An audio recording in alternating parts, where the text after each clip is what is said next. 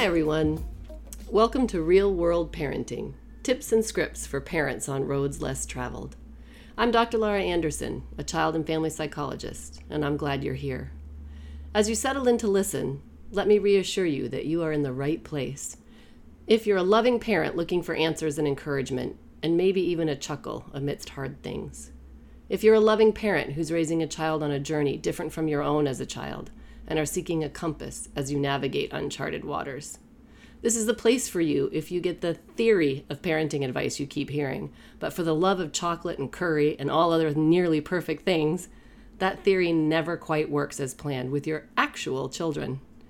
Finally, you are in exactly the right place if you're a therapist or clinician who works with kids, teens, and families. My intention is that these episodes will deepen your work and change lives. So, in this intro, I get two to three minutes here to boil down 30 years of work in my psychology offices and my experience as a mom in the trenches, and let you know what I'll offer with this podcast. I almost called it Lessons from Our Living Rooms or Couch Conversations because my offerings will be things I have learned and keep learning from the vantage point of both my living room couch and my therapy office couch. The aim of this podcast is to offer hope, support, wisdom, and experience in community, to provide clinicians a window into what our recommendations actually mean for real families in real life. We will talk all things kid and teen related and shine a spotlight on families navigating identities related to race, gender, and adoption. We will explore common child and adolescent mental health and wellness related topics.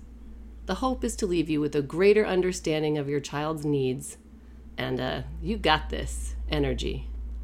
Episodes will also feature actual practical tips and answers to questions, including, well, what do I say when? And well, what do I do when? So that you feel equipped to handle the day to day parenting puzzles we face. So pour yourself a cuppa, or lace up some shoes, or hide in your busy parent bathroom for a bit, and join me for head and heart conversations about loving and living with children walking past less often traveled. Have I mentioned I'm glad you're here? I trust that you'll be glad.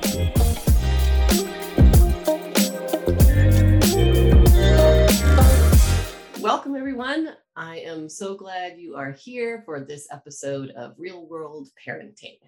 Um, I'm thrilled to be joined by Eden Atwood, who is going to tell us a little bit about what brings uh, her to be in this chair today and how how we came to be here but first and foremost i just want to say thank you so much for being part of these parenting conversations. I'm happy to be here. Thanks for asking me. Yeah and we you know we have connections in and out and i can't wait until they end up being in person.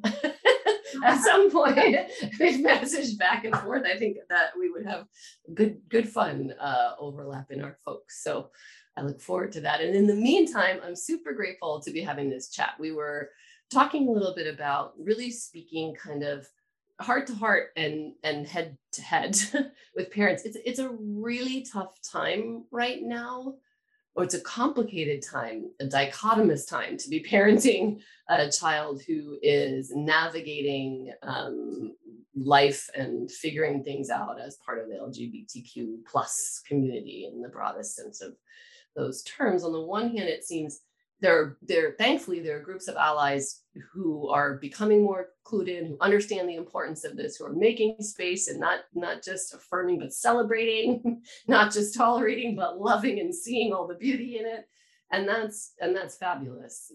And yet, there's also this groundswell of folks pushing their way into courts to try to legislate what can happen in the lives and bedrooms and bodies of folks in community. So today I thought we would just touch base a little bit to offer parents out there um, some thoughts and strategies. You were you mentioned a phrase as we got ready to log on that said like, how do we as parents um, make sure that we do our work so that we're protecting the dignity, the bodily autonomy, and the self determination, the ability for our kids to to truly um, walk in their own life so and and be in their bodies and their spirits fully mm-hmm. so tell me a little bit about what brings you to this to this topic how do you end up sitting here willing and able to chat with me about this stuff Yeah, thank you. Well, so as you know, but your listeners do not, I am a psychotherapist in private practice. Um, previously, my first career, I was a jazz singer uh, and toured and made records. And, and previous to that, did some modeling and some television acting. Uh, but throughout all that time, uh, from my earliest professional career, I was keeping a secret. And the secret was something that I discovered when I was 15 years old. So the backstory here is that I'm 14 years old, living in Butte, Montana, and I'm the last one of my girlfriends not to have had her period. And I was panicked about it. I think somehow I knew something was different. Um, you know, we go to the swimming pool, we're changing our clothes. My girlfriends now have like, you know, breasts and uh, pubic hair and, you know, secondary sexual characteristic development. And I didn't. I mean, I had little breast buds. And I was also six feet tall and skinny as a minute. So, you know, it wasn't that un, you know, mysterious. But the no body hair at all, that was a real telltale. So I felt like they had all taken this leap and I was still 12. But I towered over them. it's a strange, it's a strange place to inhabit. So I begged my mother to take me to the pediatrician because I had heard that you could get a shot of estrogen that would start your period. I mean, who in their right mind wants to start their period? But I did because everybody else was there and I felt like I was. So they did it and nothing happened. And that was the last time I was included in doctor's office visits for the talking part. So the doctor would then talk to my mother. They did some blood work and they announced to me that that following spring break, I was a freshman in high school, I would be going to the Mayo Clinic and I was going to have to have a surgery to remove twisted cancerous ovaries. That is in quotes. Twisted cancerous ovaries as a 15 year old. Okay. Wow. All right. And I was I was told I'd never have children biologically, and I was devastated about that. Uh, but I also had this sense that I wasn't being told everything, but I was too nervous to ask any questions. And they had trotted out cancer. And so I was really preoccupied with, like, am I going to die? Am I okay?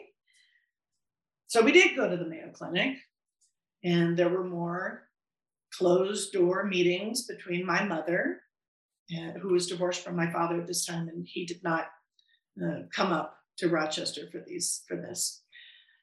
And I was told I would be having this surgery, and then they were going to put me on hormone replacement, and that would be that. That was the end of it. And so I did have this surgery, and they did put me on hormone replacement. And I went home but I knew something was up. And now I'm a teenager. I'm already doing this sort of individuation process from my mother. She is keeping something from me, and I somehow know it. And we are at each other's throats. Mm-hmm. And one day I up and ran away from home and got on a Greyhound bus and went to Mississippi. I'm going to go be with my father, which I did uh, I think back now, now as a parent, I think of my son at that age, like, oh my God, I could have been trafficked, murdered. Oh, but um, so my father was divorcing his fifth wife at that time. She was much younger, and I loved her because she'd smoke cigarettes with me and give me beer, and I felt like I was a big grown up. And so she came down to visit at one point I had a little half sister that my father was raising, and we stayed up and got drunk and smoked cigarettes. And she said, I have something to tell you. Your parents lied to you. You're really half man, half woman. Oh And I just thought, that's it. I'm a freak. Uh, it was the only explanation for why things were so weird all of a sudden and the no body hair and you know now i've got this scar from where they did uh, what was an orchiectomy or a gonadectomy. They removed internal testes. So phenotypically i looked female. Vagina vulva all looked you know typical. Uh, but in place of ovaries i had testes and I did not have a cervix or a womb, uterus, or fallopian tubes. This is called androgen insensitivity syndrome. Uh, it's gone through a few name changes. The first one was male pseudohermaphroditism. Then they switched it to testicular feminization. Now it's known as androgen insensitivity syndrome. So, just a little understanding of this is an intersex condition. I am an intersex woman uh, and go by she, they pronouns, yes. PS. Uh, so the all human life starts out inherently female. Uh, and at a certain point in gestation, the gonads, uh, informed by whether you have XY or XX, typically chromosomes, though there are many chromosomal patterns, but the typical is XX, which is female, XY, which is male. Um, the X is always supplied by the maternal strand of DNA, and this is why AIS can run in maternal uh, family lineages. So I have XY, or typically male chromosomes, but I have a defect on the X strand that renders my body cellularly unable to process or respond to androgens like testosterone. Anything that would virilize a fetus, I did not have. Now, gestationally, labia and a scrotum are the same uh, organ. Uh, the penis and the clitoris, same organ. It yeah. either goes in one direction or it goes in the other. So when you have this condition that I have, complete, there are gradations. Those children that are born with a partial androgen insensitivity syndrome can be born with ambiguous looking genitals. Now, here's where it all gets really tricky. We have not been practicing truthful disclosure to children or involving them in any way in their care or in what happens to their bodies. there was a doctor named John Money who was a sexologist at Hopkins, and he had an idea that nurture would always win over nature in terms of gender if you got a kid before 24 months. Mm. So you could you could shape your child. So regardless of whatever their external parts, because we always talk about now the awareness that gender is in your head and your hearts, not your parts, but in his case, he was like, oh, yeah, it has nothing to do with the parts. If you give them trucks, they'll head in this direction. If you give them dolls, they'll head in this direction. But he had no test case. This was a theory until a Canadian couple with a set of uh, typical male children, one with whom had a botched circumcision and his penis was excised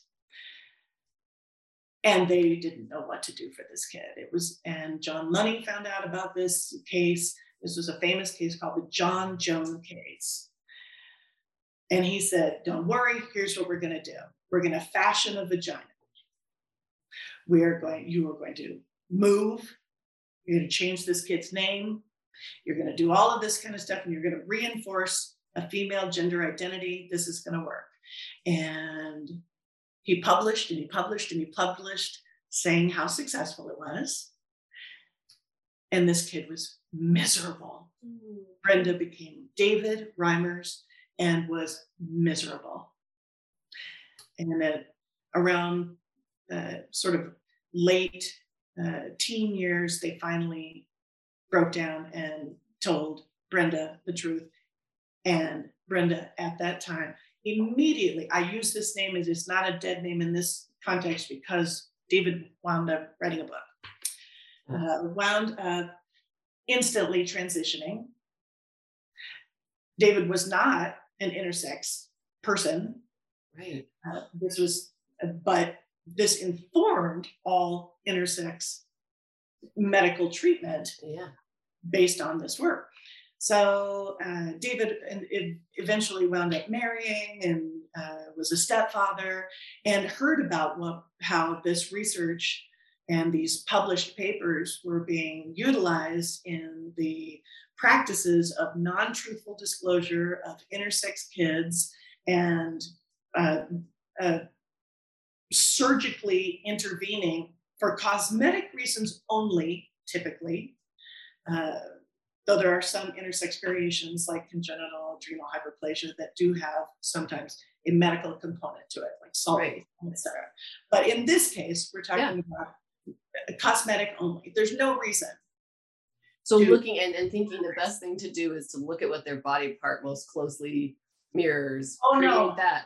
Because here's the crass thing that gets trotted out. You can dig a hole, but you cannot build a pole. So they were all feminized.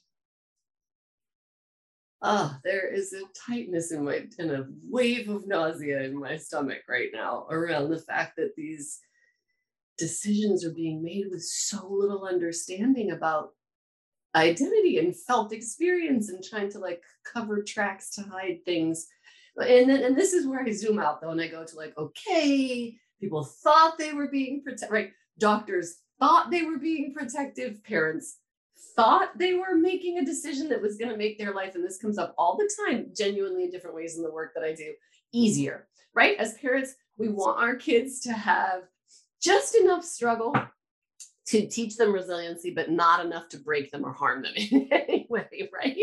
So, and when we're talking about in ter- homophobia, and I often in my work, I, I'm committed to anti-oppression in all ways. I have to work on myself daily. Uh, the amniotic fluid contains racism, homophobia, misogyny, ableism. That's what we're all steeped in. We're all infected with it, all of us. But what we're not looking at is all of the implicit bias and homophobic panic parents looking at their children, their babies, maybe with ambiguous genitals. Who's going to love my child?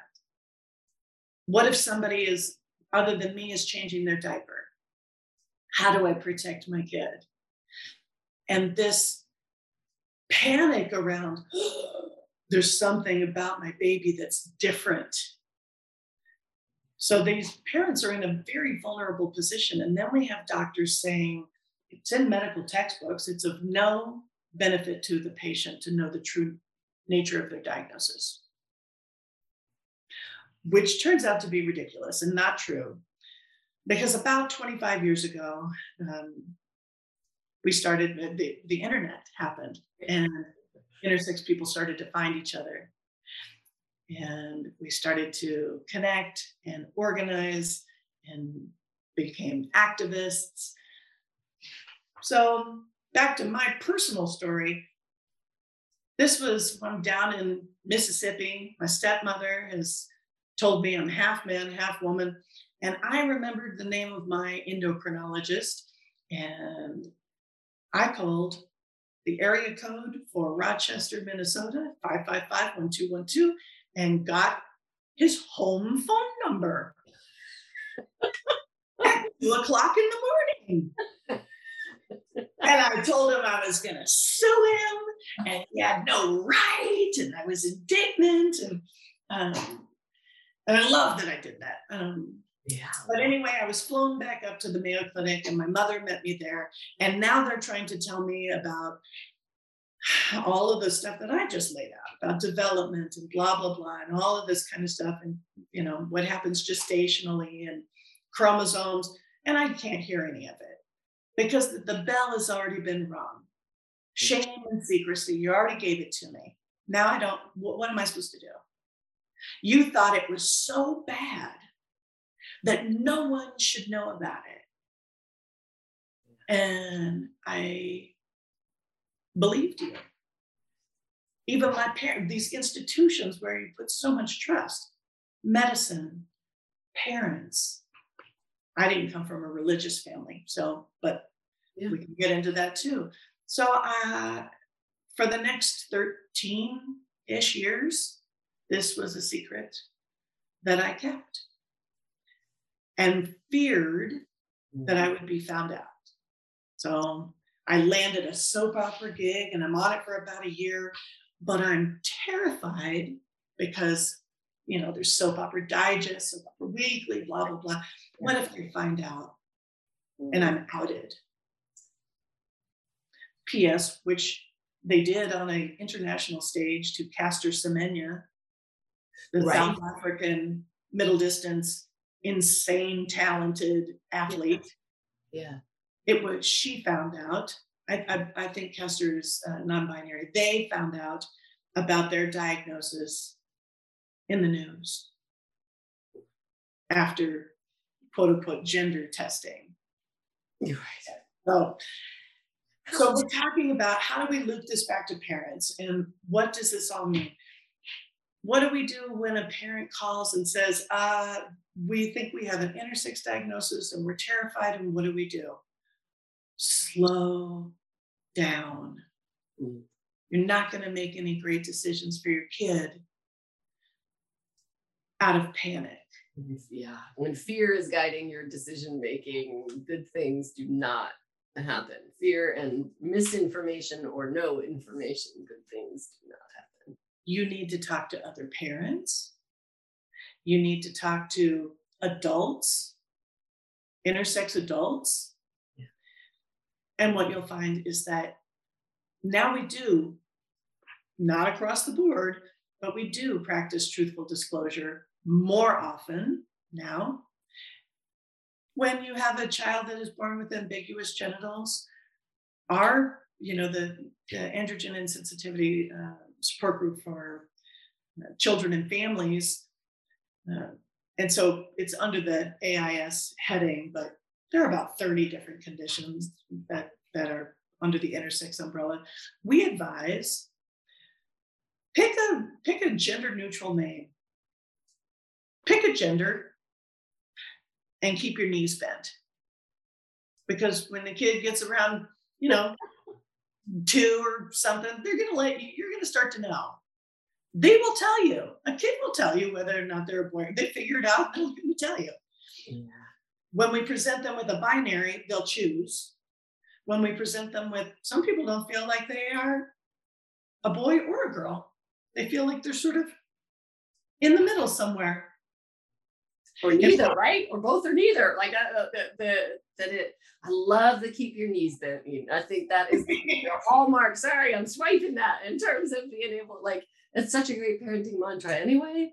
But uh, you know, parents aren't often or not often expecting having to keep their knees bent around gender right? It's like a and uh, an identity piece. And so it's like sort of there's so many assumptions that we make and the more the more that there is shame and secrecy the more that it's considered something that you know gayness and transness and non-binariness are considered risks or something to be protected from or you know to hope right. it doesn't happen then then the then it really undercuts people's um, chances to be to be prepared and to be flexible and to let their kid let their kid lead because we, we do have an internal sense of, of gender. And for some people that's a more winding road. For other people it's an arrow shot right? Like that's what's so about all of it. Did did your did your parents did your parents know from from when you were born, or they didn't know until that testing when you were? I didn't come to medical attention until puberty. Sometimes the testes will herniate, and so you'll have a you know that's a kiddo will come to medical attention earlier, or the ambiguous genitals will will flag that at birth. Yeah. But one thing for parents to remember is that we are all assigned a gender at birth. because we've now medicalized birth and we are assigned a gender based on what is between our legs. What's between our legs is a biological indicator of sex, not gender. You don't know what gender your kid's going to be. Let's, can we do away with gender reveal parties, please? The, the person who started gender reveal parties is now like, oh, what, what right? Their child is non binary and they had to walk I didn't even know that. Yeah, no, they had to walk it back. They had to go and say what I didn't know and what I wish I hadn't started. Right. Um, this keep your knees bent is that's like a surfing analogy, right? If you lock your knees, you're done.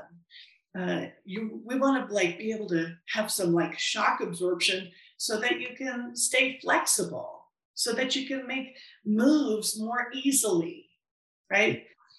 And I think one of the things that that we are starting to understand is that we need to preserve not our children's safety above all else, because what happens then is that we are, if we haven't done our internal work to understand our implicit bias, all of our biases, then we can be protecting them, quote unquote, from things that are central to their authenticity and their identity. So we want to be careful about that because we want to protect our children's dignity. And they all human beings have a right to bodily autonomy and self-determination. So this parental panic part, it's scary, you know. We are both parents of black male children. That's scary across the board, no matter how you slice it. But I have found my kiddo's 18 now.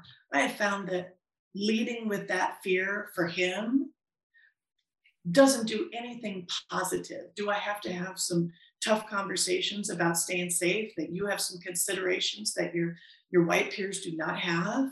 Yes, we have to have those conversations. But I'm not going to tell my kid to never put his hoodie up. Yeah. I'm not going to do that. Right. Because A, he's not going to listen to me. one. And the other thing is, that's ridiculous. We're not going to live our lives in fear of the ignorance of others. So when we are trying to like protect our kids, one thing I often find I have to tell parents whose kids are gender questioning or gender nonconforming or are, are trans and having that insistence, persistence, and consistency is I know you're afraid that they will be victimized with hate crimes. But when you look at the statistics, the greatest harm that can come to these children who become adults is from themselves. Suicidal ideation and attempts and completion is extraordinarily high in this community.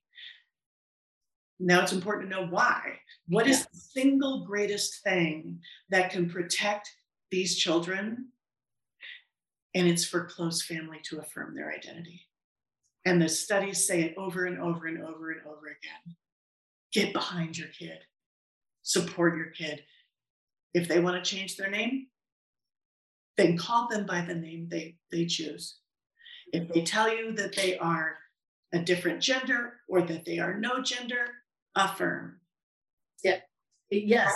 single greatest protective factor in this community.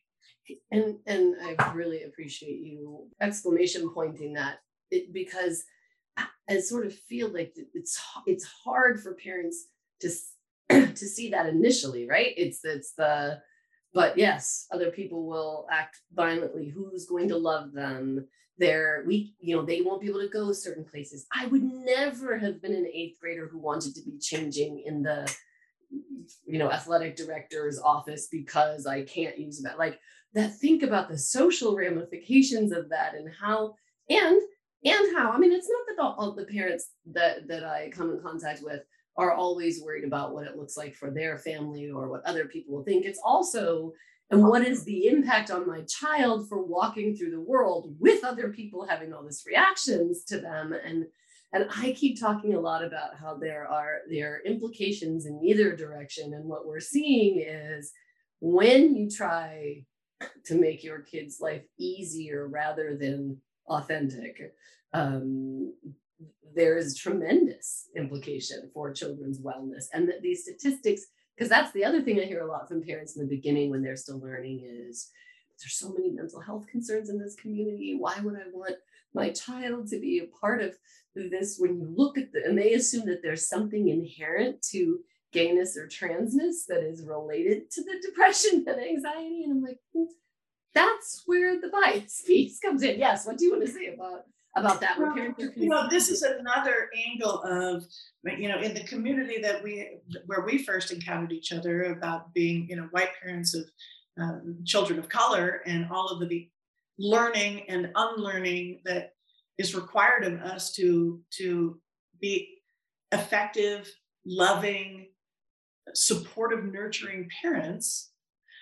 I wrote an article a while back about how adoption is in and of itself an adverse childhood experience. Yeah. Maternal separation trauma is traumatic, no matter how you slice it, and mothers and fathers are not interchangeable. So there's always some measure of trauma that is experienced. Now, the adverse childhood experience relates back to this huge study, ACEs, adverse childhood experiences, that was looking at long term health outcomes based on a variety of adverse childhood experiences that covered things like neglect, abuse, uh, witnessing domestic violence, uh, poverty, sexual abuse. And in 10 questions, you answer on or before your 18th birthday.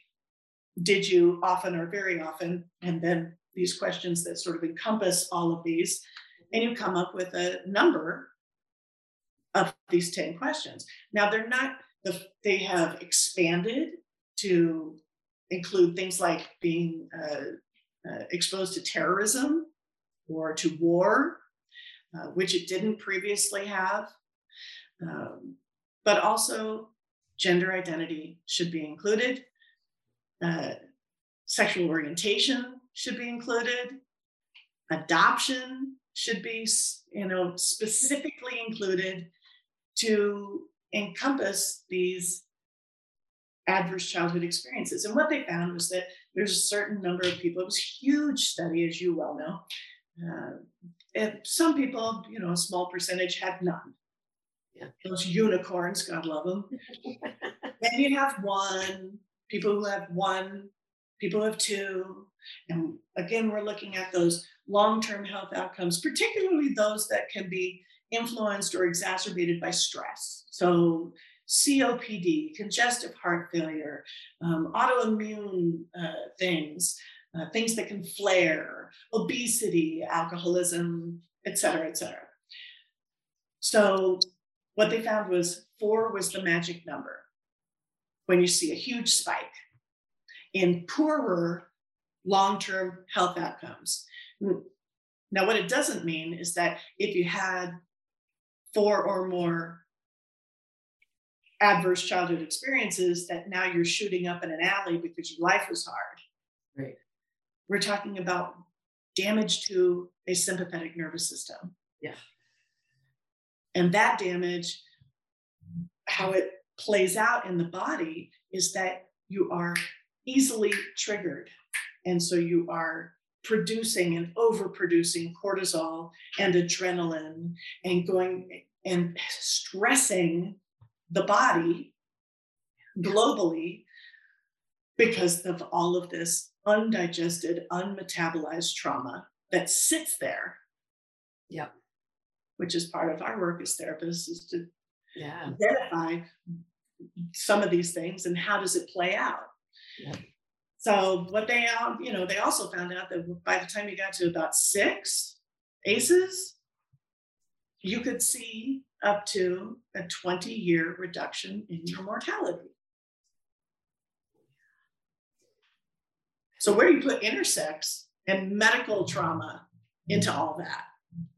Right, and then the secrecy and the shame, because it's all of that, right? It is the it's the medical decisions without consent. It's the it's the secrecy and again it, it, you know like thinking about parents frozen in the headlights in that situation you know getting advice from people who did know something about this stuff because who knows how much your parents or other parents know. So they're sitting there like trying to take that all in.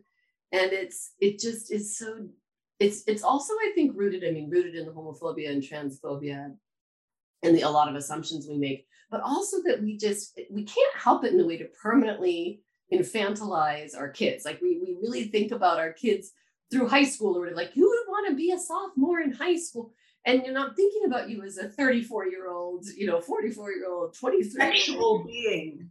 Yeah. Because when you do these cosmetic only surgeries what happens to a lot of intersex people that have had these surgeries is that you have a lifetime of pain uh, incontinence uh, difficulty they used to clitorectomize these these babies that had ambiguous enough look if, if that did not look like a clitoris if that started to look like a micro penis well that's not going to do.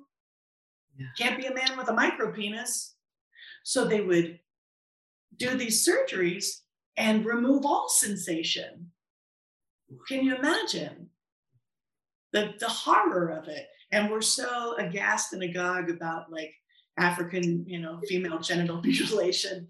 We're doing that too. Yeah. Right? We're doing that to our kids too. So uh, we need to understand that our children are sexual beings from the word go.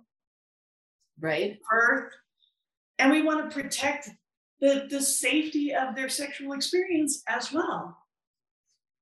Yeah. And, and, uh, and so so if you were in a position like if you if somebody sh- shows up in your office or in your in your groups it sounds like groups would be one of the recommendations i really i heard loud and clearly when you say like if this is is this is news that's coming to you people you love in your family if there's some indication um that there were you know it's like that there were some developmental differences because I, I, I noticed, and I don't know whether you did it intentionally or not, when you were ta- you were speaking about a defect in your chromosomes, and I, that's an interesting.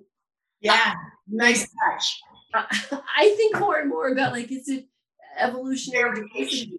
variation that that happens, and I know you were using language that would help people understand this complicated stuff because a lot of us you know, glaze over, our eyes roll back in our head. We're like, huh? Even though we sat through useless courses and stuff. So I know you were communicating in a way that folks would understand, but it's but but helping folks imagine that this is an example well, I use the language. I feel like my body was medically colonized, mm. right? So yes. I still use the language sometimes of the colonizers. Yeah. As we, as we do sometimes. But it's a good catch and an important one because do we are we using language that pathologizes? And wanting parents to see that because so much of what happens in my um, and, and the parents need to go through this process. It is with total humility that I meet parents in this place of like Absolutely. the what went wrong phase. Who like and it, and it is a part of it. Should I have done more of this? Should I have done less of this? It's your family. Well, what about your uncle or what about your, you know, and like, and, and this this place that people live in as part of the initial churning and understanding. Um, and I really, and they have to have a space in place to do that without without judgment and be able to recognize, like to even notice that that is rooted in this idea that this 100%. is one of the things that was really important in my journey was to recognize that in one shuffling of the deck you are the oppressor and then another shuffling you are the oppressed. I don't i'm not more noble. I just in this shuffling i know things because i am in the historically marginalized and oppressed group of sexual minorities. So i have that experience but where I was able to have some some compassion for my parents was when I was at my son's birth and they the doctors asked me and my husband at the time who was also white um, if we planned to circumcise. And i said well actually and my husband said well yes we're going to circumcise you know he's going to have enough differences that, you know at least let his penis look like his dad's and i thought to myself really you you think that's what's gonna happen? I don't think that's what's gonna happen. no. Uh, yeah. Oh. yeah. You know that these just and you're right. There's so they're often made at emotional times. They're made when you're when you're in that fight or flight place. They're there there's so many assumptions that drive how we make decisions. What's going to keep our kids safe? What's going to make them different or freakish? How, and, and, it is it's this interesting thing of like how would they navigate high school or middle school? But to imagine not to imagine not having conversations because this is another piece of the work i do is having hard conversations right? Like somehow parents believe that to give their ch- children a good life they must never have pain and never have painful conversations. And so to think about excluding a child from a conversation about their bodies and sexual reproduction and parenting and like and to and to it just it's fascinating because ironically they probably believed you would feel freakish or broken. However what ended up happening in the secrecy and the shame and the dishonesty right? they made sure of it. Yeah you just reinforced this idea of here's a beautiful thing. At the national conference of aissg now we have uh, people that uh, young people that have never been lied to. That got to participate in medical decisions and they are unbothered. And it's so fun to watch how unbothered they are. The old guard, you know, we see each other and you know we'll share some tears. And we've got the, you know, the the trauma that we, you know, you can only really understand it when you talk to somebody who's had that experience. Uh, but it's so great to watch the young people, teenagers, young 20s, younger than that. Yeah. Unbothered. Just live in it and recognize that our constructs around gender are limiting and that you can be a, a, varied kind of male female both neither and and live in the in, in all of that complexity uh, and and and recognize that doesn't have to be something hidden or tucked away. Well other than slowing down what would what else as we sort of i could talk for hours but as we wrap look at wrapping up what what other resources or recommendations? Keep your knees bent slow down and then what other recommendations do you have? Find other people who have been through this right? Who have because this happens to whole families. Everybody is going to have to do some learning and unlearning and relearning. Uh, and community is that's where you do it. You see some people that are, you know, really are over the, the big hump and are now able to to speak and and enlighten others and be helpful so you have you know sort of the people who are in that wise place and you have some people that are right in the very beginning of it with just you know so much information huge eyes deer in the headlights but you see that there is a way through this. You have to see that there's a way through this. And as again, as white parents of uh, Black children, we also know that representation matters. So, you know, the more we have representation of uh, gender expansive, gender fabulousness, and and variations of how people come into the world, and we see that represented in our stories. Um, that's also a really key, important thing. And I think from the parental perspective, there's so much worry and guilt. And I think a lot of times what informs that is that when we have trauma, and as we before we started recording, I told you, you know, as a psychotherapist, in my book, when we live in a capitalistic society that is still largely patriarchal and you know rife with homophobia and racism and ableism i think we're all no matter how much privilege you carry we're all traumatized by a system that is based on us and them haves and have nots and and that traumatizes all of us. So, is to be for, for parents to be gentle with themselves and to understand, really to very much internalize and understand that your children aren't having your childhood. They're having their childhood. And, this is that's perfect because that's exactly when I started thinking about the different kinds of work that I do. It's it's adoption, it's race, it's it's um, gender identity stuff. And what I kept coming back to, like, what is the bridge? What is the bridge? How do I how do I talk about what I do in a way that has an organized thread or theme? And it is it's it's I didn't mean this to be pitchy, but like pitchy, that was a P. I didn't mean to be pitchy. But when I say um, like it's it's I think about it, it's parents, you know, walking roads less traveled, but also when I talk about this, it's kids who are living different identities. When you are raising a child who is not navigating the same gender, race, sexual orientation, um, you know, neural functioning as you are, there it, it's just different and and there are different skills to learn and communities to find and and challenges to push yourself toward and hard work to do. Doesn't mean there's no hard work in other versions of parenting. It just means you're less likely to be prepared for the hard work you have to do. And and so and I don't need to know everything. Our children because of their individual unique expression how they have come into the world. They teach us things. We figure out things we need to learn based on what it is to become a better parent. We need to have that knees bent continual lifelong learner about how do i shepherd well? Here's a you know and we also neurodivergent kids. So mm-hmm. when we think about this is dr russell barkley's uh, analogy. We've got a sheep shepherd pasture model. You can only change two of those things, and it isn't the sheep.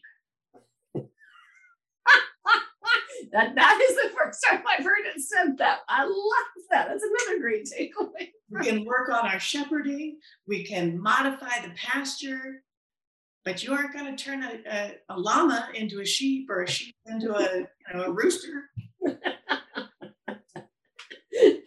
I'd like the roosters here on Kauai to be llamas, actually. Could we work that out? Because they make a lot of noise early in the morning. I have a new mission now. um, yeah, well, thank you. That, that's a beautiful. I really appreciate this. I learn, I learn every day, and, and it really, it, it truly is with humility that I come and sit here and figure out how to nudge parents. It's our work to do the learning to do to sit with the discomfort rather than clamping down mm-hmm. and uh, you know as i said our fear is going to shape our yeses and our nos with our kids and it's it's we on this journey for folks parenting kids navigating gender identities and sexual orientation identities you know we we need to be in our in our our reasoning brains and our hearts and our advocate light a fire. I mean, you know, everybody does that differently. So some people may be inclined toward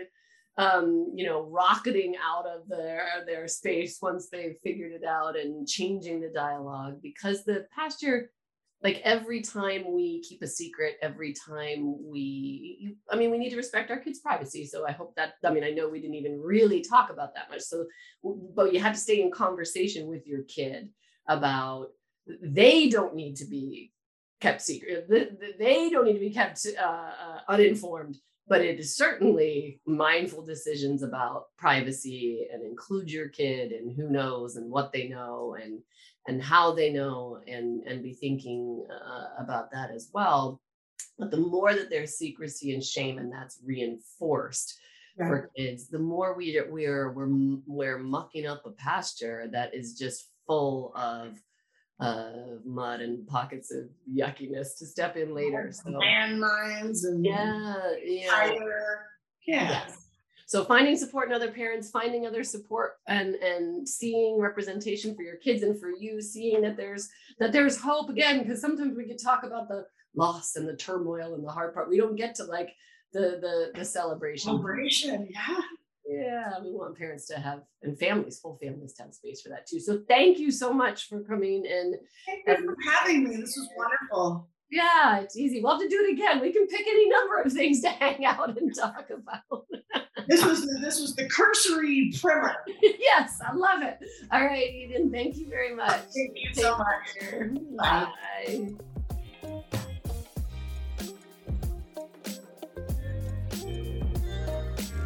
All right, well, thanks for listening today. Just a quick note here at the end to say I am so glad you joined, and I hope you are too. And if you'd like to connect with me more, come take a look at my website, www.drlauraanderson.com. There you can join my newsletter, keep in touch, and find out what is in the works. You can also join me for coffee and conversation uh, and Facebook at Common Chord Psychology Services. So check me out those places, and I look forward to further connection. I'm glad you were here today.